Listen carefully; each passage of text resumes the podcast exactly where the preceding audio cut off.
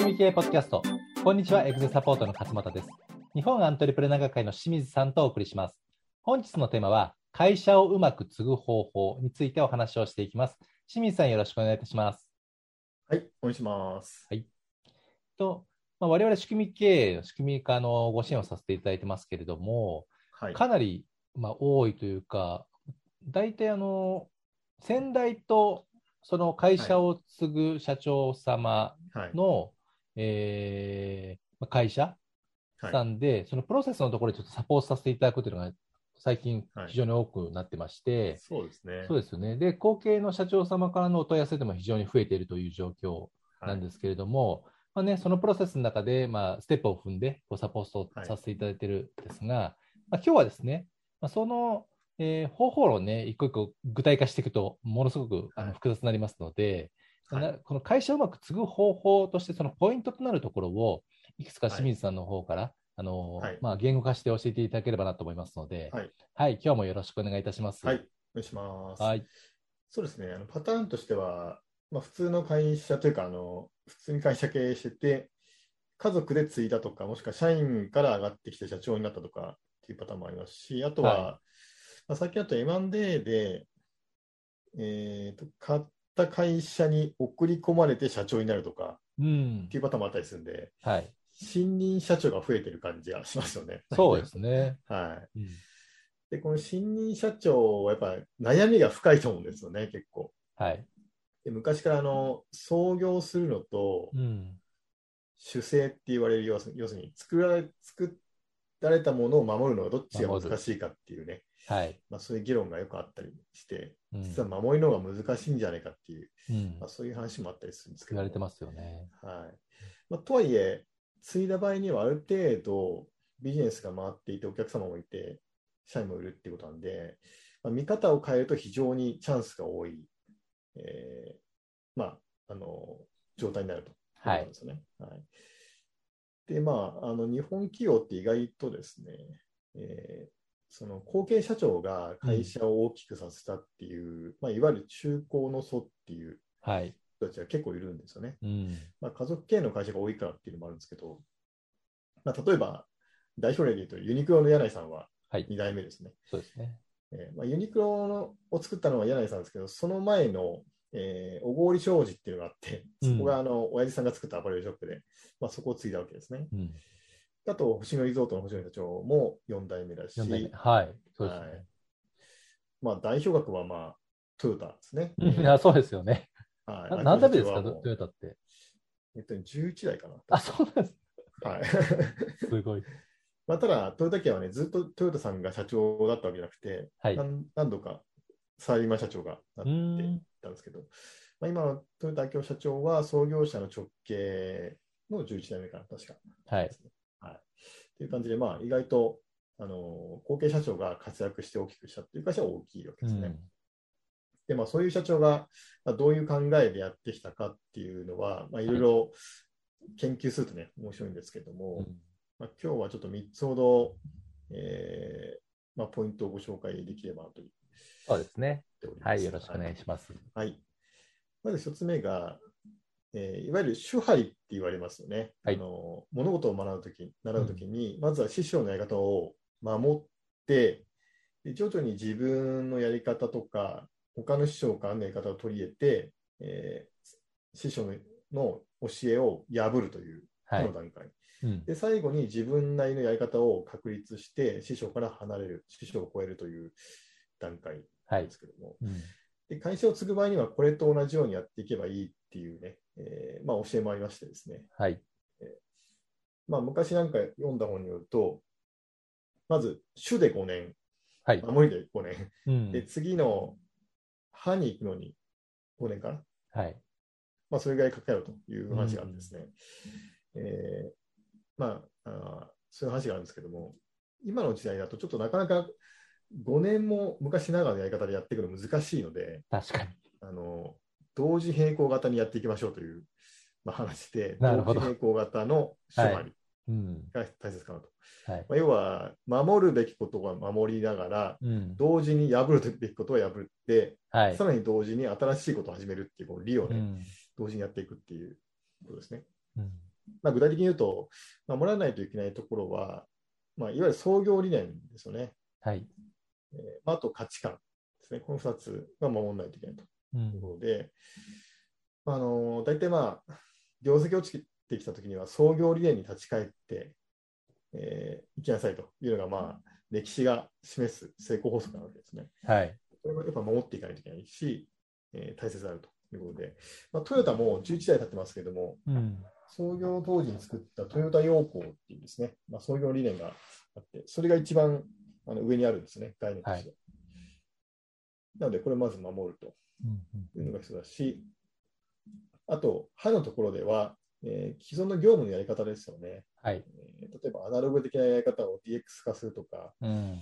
えーそういう時代に対応したやり方に変更していくっていう歯の部分、まあ、これも同時にやらないといけないとね、はいでかつ、うーまあ、これが一番難しいんですけども、新しいものを生み出していくという、新しい商品とか事業とかっていうのを、はい。それを、えー後継社長の、まあ、オリジナリティというか、えー考え方で作っていくっていう、この理の部分、うんこれを同時にやっていくということなるほですねど。。うんはいまあ、そう考えると、その最後難しいですけど、週張りっていうところの同時並行でも、はい順番にやっていくことはやっぱ大切ですよね。いきなりはい後継社長らしさを取り入れるんじゃなくてっていうところですよね。あ、そうですね。はい。うんそれだともう反発が起きまくる。そうですよね。はい。うんまあ、そこだとまあタイムスパンを、まあ、同時というかタイムスパンをちょっと短くしてやっていくっていう感じですね。はい、なるほど。まあ、確かに手張りってね、あの昔の能の神並、世阿弥のねね、その意思相伝的なところで、いわゆる能っていう伝統芸能ですので、そのビジネス的なところはやっぱちょっと違っていて、スピード感はね、もしかしたらゆっくりだったかもしれないですけど、うん。それがね、今ね、ビジネスに当てはめると、やっぱスピード感も同時にっていうはい。ふうにですね、考えないといけないわけですよね。はい。うん。というわけで、この手張りが一つ目ですね。で、二つ目が、はいえーここの後継社長がこう自分自身の人生を受けるということですね。うん。まあ、これは何かと言いますと、まあ、後継社長で特に家族経営で後継ぎになった社長というのは、はいもう子供の頃からうん。その家督を継ぐんだぞということではい。育てられるケースが多いわけですね。うん。要するに決まったレールに収まって育てられるケースが多い。はい。ね、もちろんそうじゃない場合もありますけども。うん。そうすると、えーこう周りからの期待に応えないといけないということで、自分が本当にやりたいこととか、自分が本当に表現したいこととかを、まあ押し殺して社長をやっているというケースが結構あったりします。はい。ただこれだと先ほど言った主とかうん。歯はできてもですね、次の時代に向けた新しいビジョンってなかなか立てられないですよね。えなので、そういう周りからの期待でやるんだということはもちろん大切なんですけども、それよりもうん自分がやっぱりどういう人生を生きていきたいかと、えはい。どういう価値観とか、どういう人生の目的をやっていきたい、実現したいかっていうところから、まあ、新しいものを生み出していくっていうところが大切なのかなとはい思うん。ですね。うんで、これはまあ仕組み経営でいうと、いつも社長の人生が大切ですよという話をしていて、はい。えーまあ、人生の目的とか価値観をを会社の中にこう、えーまあ、取り込んでいくというか、持ち込んでいくんですけども、やっぱそこをやらないと、仮面をかぶったままの社長では、やっぱり信頼も得られないですね、えーうん。社員からも。なので、えーこの自分の人生を生きるっていう非常に大切かなとそうですね。すね。結構ここは洗い出しをしっかりやりますよね。はい、ただやはり、あのーまあ、後継社長の思いがあっても、先代社長のその思いが逆に強いと、このプレッシャーになってなかなか出せないっていうね、はいこうジレンマとかもありますんでね。そうですねはい。。これは結構関係性にも依存するかなというふうに思いますよね。はい、うんそうですね。あの先ほどのトヨタ今日社長、今のなんかは、はい。もう本当なんか自分がやりたいことやってる感じしますよね。うん自分が、あの、なんだっけ、マスタードライバーかな。要するにドライバー業務やってたりとか、レースに出たりとかして、はい。それで自分の価値観を表現してるっていう、そうですよ。ね。うんはい結構なんからしさが出てますよね。そうそうそうそう。は。い。まあ星野社長もまさにそんな感じですね。うといん。なるほど。うわけで、これが2つ目ではい。はい。で、最後のポイントとしては、これはちょっとオリジナルのワードなんですけども、え法治組織を作るとえ。う。いうんことですね。はいまあ。これ何かというと、要するに法によって組織を治めるという、えーですね。はい。まあ、あの法治国家っていうのは、まあ、先あの先進国は大体そうですけども、はい。えー憲法とか法律によって国は運営されているわけなんですけども、うん会社もこれと同じように運営していきましょうということですね。なんか、キングダムっぽいですね。あ、そうそうそうそうとして。はいまあ、キングダム見てる方はね、あのー真の姓が法治国家を目指したはい。最初の王様っていうので、うん。まあ、有名ですけれども、まあ、それと同じですね。うん。で、法治組織は何がいいかというと、要するに社長のカリスマ性に依存しないで、組織が収まるという、はい。えーことですね。うん。で、これちょうどですね、最近、あの、江崎グリコってあるじゃないですか。えあそこがあの世代交代したんですね、40年ぶりに。うんでそこで、えーまあ、結構問題になってて、あのいろいろとえうん。人事の仕組みっていうのが完全に社長の独断と偏見でやってるから、すごいそこが恐怖政治で恐れられているみたいな話だったんですけど、なるほど。でそうなっちゃうと、なかなか難しいよね。誰も立てつけないっていう話になってくる。ですよね。はい、でそのカリスマ社長がいる場合には、カリスマ社長が法律っていうことなんですけども、うん。えーこの法治国家の場合には、えー社長自身もその法に従わないといけないっていうですね、えんことになって、法律が要するに、えー意思決定権を持つということなんですね。はい。でこれによって、えーと、社長と社員との、えー、と無駄な、なんていうかな、あのー摩擦というか、うん。対立がなくなるというのがよくあります。うん。でもう一個は、これも事業承継の時には非常に大切になるなというので、えーその法を守っていれば、ちゃんと会社が運営できるということになりますので、えー社長に依存せずにですね、えー会社の承継ができるようになるうん。ということになりますですね。でこれはですね、ちょっと事例で昔の話をしますと、えーまあ、徳川吉宗っていう、なちょっと何代目か忘れましたけども、えーまあ、有名な将軍がいますよね。はい。あの改革を起こしたっていううん。将軍ですけども、彼もやったことは要するに法律というか、法によって国民をあの統治するというやり方を取ったんですね。はい。で、まあ、その一つとして生まれたのが目安箱目安箱有名な、うんえ施策ですね。で、このお吉宗が参考とした言葉があって、はいえーまあ、水は法縁の器に従うという、まあ、これ古事ですね。古事ってういうか、ん。昔の言葉なんですけど、要するに水というのは器次第で丸にも四角もなるっていうことで、うん。これをまあ人の心に置き換えて、その国民の心っていうのは、その国の環境次第でいかようにも変わるよはい。ことですね。でこの環境っていうのが要するに会社で言うと、うん。法、ルールとか仕組みっていうことですね。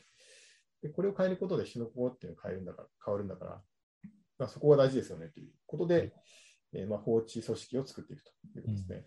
はいまあ、というわけで、え3つ目がこの法治組織を作っていくというそうですね。まあ、特に後継社長にとっては、この3つ目の法治組織っていうのをすごく意識すると、ね、逆にはいうまくいくとやりやすいんじゃないかなというふうに思いますよね。